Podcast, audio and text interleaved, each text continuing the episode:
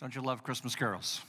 There's something about Christmas and songs and music that go hand in hand. They, they kind of force us into a season. If you feel uh, humbuggish in your attitude this week, I, I, ask you, put some Christmas music on because it, will change your heart. You'll find yourself singing and, and, and, joining in. It'll change your mind in the way you, you think and the way you act because there's something about this season. There's something about music and Christmas that go hand in hand. And as I said before, there's something about scriptures that there's songs written that mostly deal around the birth of Christ. People celebrating out of their heart, angels singing. Luke chapter 2 is where we'll be today. If you want to go ahead and open your Bibles there, we'll be looking at basically the latter part of these verses, looking at the angels' encounters with the shepherd. There's other songs that you may be familiar with at Christmas, ones that. Um, you may like to sing along with, Jingle Bells or Away in the Manger. There's others that have been written around the world at different times of history that you may remember as well. If you know this, uh, uh, sing along with me. I'll be home for. You can plan on me Please have snow and mistletoe and presents under the tree. Christmas Eve will find me where the love light gleams. I'll be home for Christmas if only in my dreams. It's the only time I'm ever going to sing for you again, so just be aware of that. You know? So, no, whatever. But you know, this song was written, it was written in 1943. It goes way, way back, and it's actually written from the perspective of a soldier who was far away from home who sat and who dreamed a possibility that the war would be over, that peace would be back on earth again, and that things would be made right again. And he longed for home. He longed to be where he really knew he belonged, especially at Christmas. Because we have this sense at Christmas we want to belong home. Now, I love this song. I love the sentiment of this song, but in our world today, when we sing this, being home probably for some of you isn't the place you want to be. As hard as that is to say, for some of you, home is not the place that's good, not the place that I, I, feel comfortable. A matter of fact, going home sometimes is, is uncomfortable. A matter of fact, it's not only a, a dream, but it's a nightmare for some of you. you. It scares you to thought of being with family that much, being around family that much. The, the things of the past have a tendency to rise to the surface. The things that, that we wish we could have changed of our childhood, the, the words we have said to siblings or, or to relatives or to aunts or to uncles or moms and dads or moms and dads to us have affected us. They've set their place place and there has, has a, this moment in our life when it rises back to us again. There is great joy in Christmas. There's great joy in being together. There's great joy in getting gifts and receiving gifts. There's great joy in, in those moments of together, but there's also tension for some. Our homes are, if you, we, we summarize it, some of it is good, some of it is bad, and then there's some we don't want to talk about that's ugly that we kind of want to forget, we want to push aside. But for, for all of us, those memories in us are, are we try to paint this picture that Christmas is a season of peace, and yet we often are confronted with our own brokenness. Often confronted with that. I, I can remember as a child, we, we, we preacher boys are not good at being sons. We don't get home that often. And I remember at Christmas time when I would get home, and there would be a sense of guilt that I had not been home since the year before. And it was always this sense of I wasn't a good son. I didn't do what I should have done. And that even though there was beauty in being with my mom and dad and my siblings, there was also, along with that, guilt. Does everybody under, feel that, understand that? Have you journeyed through that? There's that sense that, that I'm not good enough, that I've done something I, I should have done better. And there's this sense of there's not peace, and we long for real peace, but it reminds us in those moments that, that I am broken, that, that things are not what they should be, that I love, but I don't love well. And as, as depressing as you are right now, I want you to know that in this, in this Christmas season, this Christmas event of Luke chapter 2, in all of its beauty and of all of its grandeur and of all of its simpleness, it brings in and ushers in this hope into our broken world that reminds us that peace is possible. Peace isn't just for the special, isn't just for this moment, isn't temporary, but peace is something that can come to us that is more substantial than anything that we may be able to experience. For before Christmas, relational brokenness between ourselves and God, between our, one another, was, was basically we were hopeless. There was no cure, there was no solution, there was, was nothing that we could do with it. There was just this sense of we're not good enough, we're, we're not enough in order that people may have true love and true peace. So Luke tells us here about this peace. He introduces us this good news that never existed before a song of the angels, a message from the angels that, man, I hope it jazzes you. I hope that it is, even if it was read this morning, wasn't something that's like, oh, yeah, I've heard that before. Yeah, we've sung that before. No big deal. We go on our life. Please don't miss it. May, may your soul's ears take, take heart and understand this message of peace that God offers to us today in our world and in our life. So, so Luke talks about this angel in Luke chapter 2, verse 10. It talks about this messenger that brings to these shepherds this good news. It says this Don't be afraid. I bring you good news that will cause great joy for all the people. Today, in the town of David, a Savior has been born to you. He is the Messiah, He is the Lord. Now, this is the message that Christmas is all about that on a very real day, in a very real city, God comes in the shape of a baby. He comes as a speechless baby. The Word of God Himself comes in the flesh, wrapped in strips of cloth, probably dirty cloths, laying, laying in a, a feeding trough, something common, something small. No, no great, uh, no great throne whatsoever. But this child had titles. I don't know about you, but if you looked at your birth certificate, it would just simply have your name, the time you were born, your parents' names, no titles. Mine would just simply have the name of Timmy Lynn Gephardt, which is my, don't, Liz, stop. Liz is Dombrowski laughed at me. Timmy Lynn Gephardt, that's my name. It's my legal name. It's on my birth certificate. And Kayla, stop that. She's laughing too now. I don't, anyway, back, back, to, back to what I want to talk about. You know, there's no titles, there's just a name. Jesus, when he was born, the angel said, This, this baby that she carries, this baby that you're going to find, this baby that's been born, this baby has titles. And those titles are vital to us to understand how distinctive Jesus is. For Jesus is described here as the Savior, for he came to take away all our guilt and shame. Listen to that. Hear that again. A Savior to redeem our souls, for forgiveness can, can occur, that all the guilt that you and I often share, that we can lay before the throne of God because we have a Savior now who's able to take that away and wash that away. He is the Christ. He is the Messiah. He is the one who fulfills all the hopes and promises of mankind. He is the one promised to come. He is the one since the beginning of time God has talked about and promised. He is the anointed Messiah and the Christ who redeems us. But notice the third title that Jesus is Lord. That's power, that's authority. I, I, I, love what Austin had to say. This, there's nothing more helpless than a baby. It can't do anything. And yet, when Jesus came, even in the form of a baby, he was given this title of Lord meaning master, meaning overcomer, meaning one with all authority, meaning the one who designed and created all of heaven and earth could speak and it would happen. He's the one who defeats our enemies. He is the one who makes us safe. He is the one in whom we serve, in the one we worship, in the one we lift up, in the one we love fully because he first and fully has loved us. This is this baby, and this is the good news.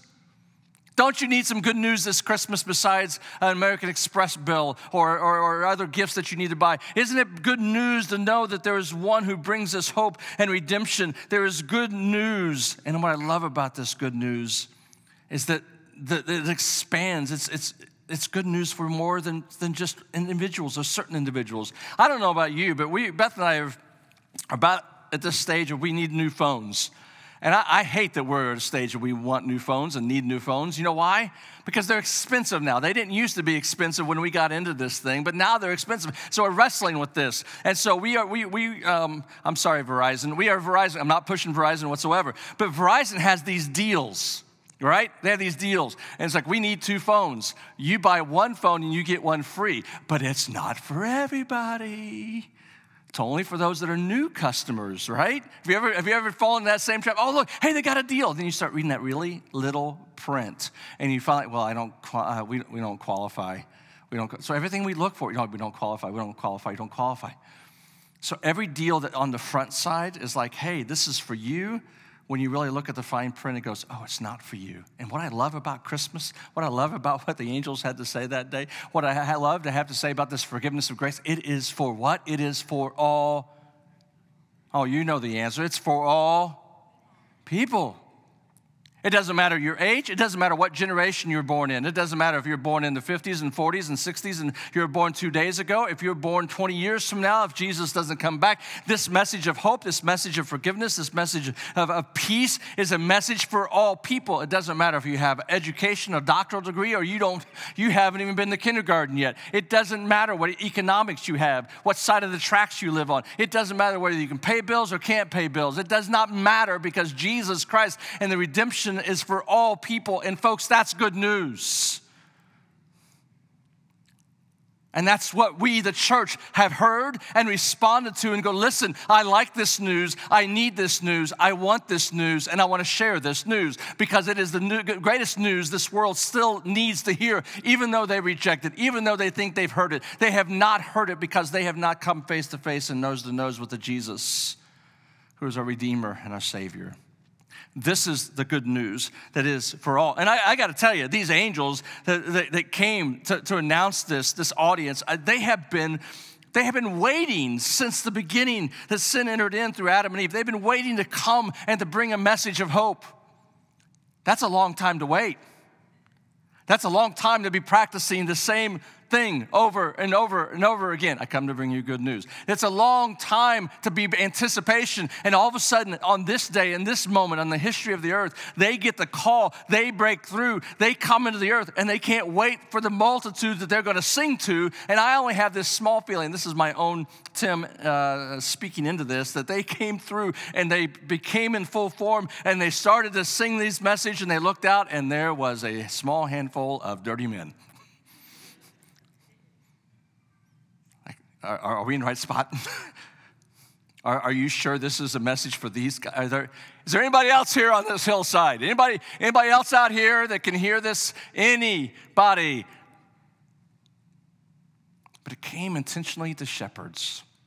You see, because it's not just a verbal message for everyone, it was demonstrated that it was for everyone because these shepherds, they were the social outcasts. They were the spiritually unclean. They were the ones who, in their, in their, would be out, not, not respected by amongst others, but it was respected by God Himself. The good news is that, that Jesus Christ is coming. He declared it to these, these men that, that were unknown and still unknown.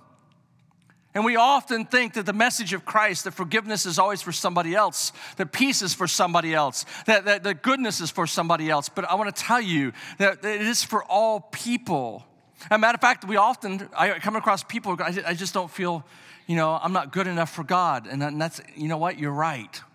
I'm not, you're not, we are not. As a matter of fact, the one thing that qualifies you for the love of God is your sin. Your sin your, your brokenness, our, our inabilities to, to live the way God would want us to. That is what qualifies us for the grace and our relationship with Jesus Christ. That is what qualifies us that God goes, I, I come to love you and to embrace you because he knows us full well. Man, I, I love that about Jesus. Our sin doesn't disqualify us from a relationship with God and initiated our relationship with God. And God laid down his life in order that we may have everlasting life. You see, songs have purpose. And this song, that this moment that the angel, this angel spoke to the shepherds, this message of Jesus who came, and the message of good news, and the message it was for all people is important. Every song has a purpose usually when it's been written there's been something underlying story there's an old old song again i'm going back to older songs carly simon wrote a song that some of you may be familiar with, and if you're younger, you've probably heard it. You're so, I'm not going to sing this one. You're so vain, right? And some of your youngers going, no, I have no clue. You're so vain. I bet you think the song is about you, don't you? Don't, right? Some of you ever know this? Yeah, it's a, it's a, it's a fun song. If you, you know, catch it on the radio, you start singing this song. And it, there's this meaning that always said, who is it? Everybody wanted to know who, because she wrote it herself, like, who was it? And she said it was a lot of different guys. But most people think it's Warren Beatty. Uh, of course, you guys going, who's that? Google him. later, much later, or never at all. But Warren Beatty thinks it's about Warren Beatty as well, because Warren Beatty thought that whole song was about himself. He was so egotistical that he really thought, that's me, it's got to be me. It was one of his, her, her, her, old flings or whatever like that. There's another song that you may know, it goes back a little bit farther, The Drifters. I, I like the meaning behind this one. It says, save, save the last dance for me right? Isn't that a sweet song? Save the last dance for me. Anyway, I told you I wouldn't sing more. This song is actually written by Doc Pomus. And he wrote it, wrote it after he watched his bride, his brand new bride, dance with everyone else but him at his wedding. Now, that sounds horrible, doesn't it? Like that's that just you know why? Because Doc Pomus had polio and he couldn't dance. But he wrote the song because Save that last one for me because we're, we're going home. You're my bride. You may be dancing with all these other guys, but we're, we're going to go out. The meaning, what is the meaning of this song that the angels come to sing? So there's an undercut of meaning that we, we need to listen to, we need to pay attention to, because these, this one single angel was joined by a host of angels, an army of angels, an overwhelming moment for these, shep- these shepherds. And they sing this song Read it with me, will you please? I think it's going to be on the screen. It's Luke chapter 2, verse 14. Let's take a look at this. And it says this read it with me Glory to God in the highest heaven, and on earth, peace to those on whom his favor rests. Let's do it a little bit better than that. You ready? Here we go. Glory to God in the highest heaven, and on earth, peace to those on whom his favor rests. You see, there's purpose in the good news.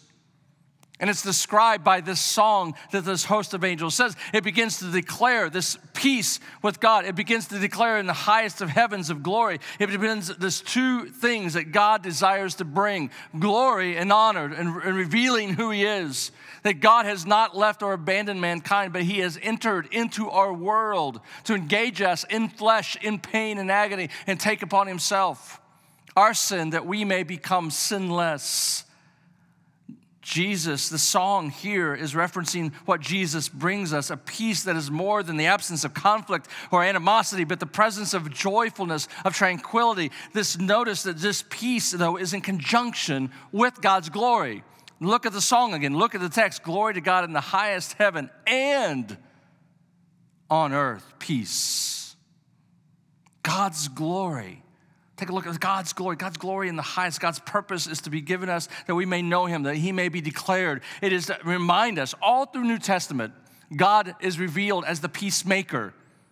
In Romans 15, we see that God is the God of peace. In John 14, Jesus tells us that my peace I give to you. Paul writes in Ephesians 2, and he describes Jesus himself as our peace. What they're trying to say is peace is not a circumstance. Peace is the presence and relationship in conjunction with God Himself. Peace comes with God and never can be separated from Him. In other words, if I want peace, real peace in my life, then it can only come when I am connected to the God of peace only when I'm in a relationship with Him. It, it, cannot be established outside of Him. We can't do the things we think we should be able to do in order to have peace, to find peace, to buy peace. It's not there. Peace really only comes in that relationship with Jesus Christ. It's sort of like I expect my lights to work only when they're plugged in. If I unplug them, they're not going to work. But yet we think that we can stay distant from God, separate from God, and yet have peace in our lives, have peace in our heart and peace in our soul. But it only comes in our faith and trust in Jesus Christ because that connection occurs by our faith, our trusting God Himself. Romans 15, verse 13 says this May the God of hope fill you with all joy and peace as you trust in Him. Did you catch that? As you as you're living life, as you're walking day by day, as you're making decisions, as you're journeying with Him, His, his joy and His peace will fill you. It has the potential of filling us as we trust Him in each day that we live. And it's through our trust, trusting in Jesus Christ as our Savior, as our Messiah and our Lord, that we can find this peace. I don't know about you, but, but we need this peace. You see, God's peace you know, it goes out to all. Did you notice that? The first angel said um, that, that it's for everybody. We talked about that just a few minutes ago. But if you look at this text and, and read others of that, that Luke 2 passage, it says, on earth, on earth, peace to those to whom his favor rests. That seems limited, doesn't it? How can we go to all and then limited? What's happening here? How can it be something given to everyone, but it's only resting on a certain few? I can tell you why. It's because when that favor of peace and that favor of the good news and the favor of the gospel falls on the ground, some hearts respond to it. Some hearts respond to it. Some parts become filled with it. Some parts of it connect themselves with God, and others reject it. And when you reject it, you also reject the favor. Does that make sense? It's not that God has rejected them, it's that, that, they, that mankind has rejected God's gift of peace through his son, Jesus Christ. And so, our peace, where does our peace need to start? How do I get it? Because you're sitting here going, that's great, a lot of talk, blah, blah, blah, blah, but where does it begin? How can I begin my journey and really begin at peace? Because, Tim, there's a lot of things that are up in the air in our life, and, our, and I'm in a worry, and I'm consumed, and I don't know. If, and, and I think that God wants us to know this morning listen, breathe, trust, and know that peace begins here. Because our peace really begins with God. It's the basic need that we have. It begins with our peace with God. It's the good news of Christmas. So I've talked about. This is the good news of Jesus. Our sin is, is uh, disturbed this peace we had with God and mankind. And now, because of Christ, it's been brought back together. Our sin has been paid, and that eternal separation from God, you know, often has this price. And it is that separation from God. But that is what Jesus has done. He's brought us back together. He has fixed what we ourselves have, have broken. He came, he was born, he lived, and revealed his identity and a plan of salvation for all of us on our behalf. On Romans 5, verse 1, it says, Therefore, since we have been justified through faith, we have peace with God through our Lord Jesus Christ. God declares to us today, through Jesus Christ, through those who have faith in him, who've been given their life to him, a righteousness not our own, a forgiveness we do not deserve. And in his sight, he has made us holy by, by by trading our accounts. I owe a great debt I cannot pay. But Jesus has paid that. He's swapped that out. And we have, we, he has given us his sinlessness, and he has taken upon himself our sin. You see, it's great for us to know that we can be at peace with God today. But we can also be at peace with ourselves. Have you ever thought about being at peace with yourself? How much peace are you with yourself? Because you see, the peace of God also affects that. Too many times we're our worst critics. We're hard on ourselves. We allow past sins that God says is forgiven we allow Satan to bring those back up again and for him to accuse us and to point his finger at us. We, we limit the grace of God and think that it's, it won't, it doesn't diminish it, that I'm still, we're still horrible, horrible people. And God goes, I have not come to beat you up or condemn you, but to save you, to redeem you, to bring you life. This peace does not, this peace that God brings us through Christ is the one that allows us to be obedient to him, obeying our God, that he replaces the old with something new. And the old, old way of thinking about ourselves needs to go away, and the new way needs to be entered in. John 1, chapter 1, verse 1 John chapter 1, verse 9 says, If we confess our sins, he is faithful and just to forgive us our sins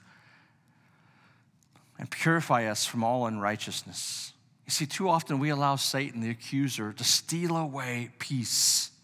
We allow worry to steal away peace. We allow our, our lack of trust in the character of God to steal away peace, peace. But we need to allow the forgiveness to swallow us up, to renew us, to renew our mind, to renew our identity. We are in Christ. We are His. We are forgiven, and Christ loves us. And that is what gives us peace. It is because who is with me in this journey of life, not the circumstances of life. And because Christ is with us, because He promises to be with us, because His Holy Spirit dwells inside of us, and He does not sleep nor slumber, that He knows what's best for us, that He leads us in the paths of righteousness, that our Jesus Christ is the one that, that is, is, loves us to no end, then let us be at peace about our own identity, about who we are.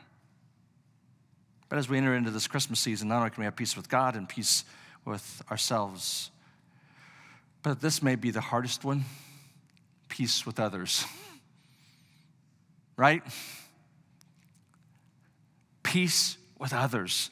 I mean, I mean, there's life, you know, there's sometimes you can be the greatest peacemaker ever. I mean, you do everything in your power to be peacemaker, be a peacemaker, and all of a sudden, just people just hate on you, and you can't figure it out. Like, why? Why are they in the workplace? Do not, you know, why is this not? What is so wrong with this? And I, and I love what Paul writes in this scenario that God, God puts this in Paul's mind because it allows us to find comfort in this. He goes, if it is possible, as far as it depends on you, live at peace with everyone.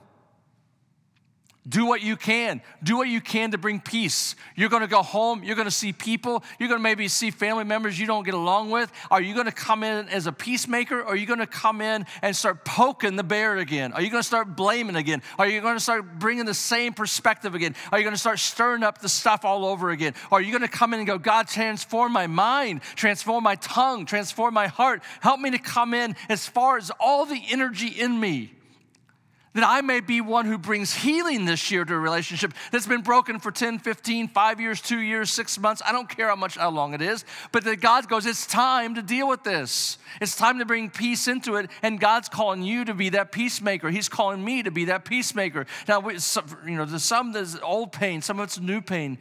For some relationships, you know, you know what you need to do. Yeah, I know I need to, to tell them I'm sorry, but I just can't do it. It's time to do it. It's time that I, I know we need to talk. Then it's time to talk. You know. And there are other situations that you, you're clueless because no matter what you do, it's used against you. And you feel helpless in that moment. Uh, uh no matter which case that you may find yourself in, the key is to trust in God's promise of forgiveness and grace. To forgive them just I'm just gonna I'm gonna I'm gonna lay it down. I'm gonna forgive you. I'm gonna lay my pride down. I'm gonna lay my rights down. I you know because a lot of times we want to bring our rights up. Like I have every right to be mad. You may, but you don't have every right to stay mad. And we lay that down. We allow grace to enter in. Ephesians chapter 4 says this Get rid of all bitterness, rage, and anger, brawling, and slander, along with every form of malice. Get rid of it, it says. And instead, it says in verse 32 be kind, and compassionate to one another, forgive each other, just as in Christ God forgave you. How many times? 70 times 7, however long it takes. Forgive, forgive, forgive. Bring peace into the, through your heart and bring peace into, into the, the, world. Bring peace into the family. Bring love of grace and tenderness. And this is what God has done for us we celebrate Christmas, the Christ child. I don't know about you, but in the midst of your journey and in the midst of your conflicts of life, I, want you to know something. God is not distant, God is not uncaring, but God is literally saying to you and to me, listen, I can fix this, I can, I can heal this. It may take time, but it will take our own hearts to be surrendered to Christ and the grace of Christ. The forgiveness that we love, that God has given us through, through the cross, needs to be applied to all relationships, all work with, all neighbors, whoever it may be that you find that you have an issue with. That you simply say, God, I lay it before your feet. I want to extend grace. I want to extend love, and I want you to guard and protect my heart that it may not become bitter and angry. Christmas, Christmas is about the good news that there's peace and it can be ours. Jesus, today we come before you. And Father, there are some here today that don't know you at all. They're learning about you, they're struggling with you. And Father, they, they, they carry that guilt and that pain in their heart and their life, and they want peace, but they're afraid. So, Father, I pray that the good news today that Jesus Christ, the Lord and Savior and Redeemer, has come to them and simply said, Follow me, trust me, put your faith in me, and come to know peace and forgiveness. And Father, we know that you will cleanse us of those things. And so today, Father, I pray for those that are here that want to find peace with you for the first time. I pray, Father, they'll, they'll, talk to me, talk to somebody. They'll begin asking questions. They want to go into scriptures. They want to read and allow your word and your Holy Spirit to work in them and to shape them and bring them a new breath and life that they long for. That's what you do. And Father, I pray that you'll bring peace upon some of that are here today that have been beating themselves up for years. They know your grace, they know you, but yet their minds constantly belittle themselves. Father, today may they know that they're loved, that you cherish them, that they're valuable, they're gifted, they're purposeful. Father, you have a grand story of their life to write a life of joy, a life of heartbreak, a life of hope, a life of tears, a life of celebration, a life of bringing you glory. Father, we need wisdom when it comes to people in our life. Father, help us to learn how to forgive, truly forgive. Teach us how to be a peacemaker like you are a peacemaker, even if it is costly, even if it means our own sacrifice. Jesus, help us to lay our life down so that you may be known and that peace may come to someone else's heart. So, Jesus, thank you for this blessing of Christmas. In Jesus' name.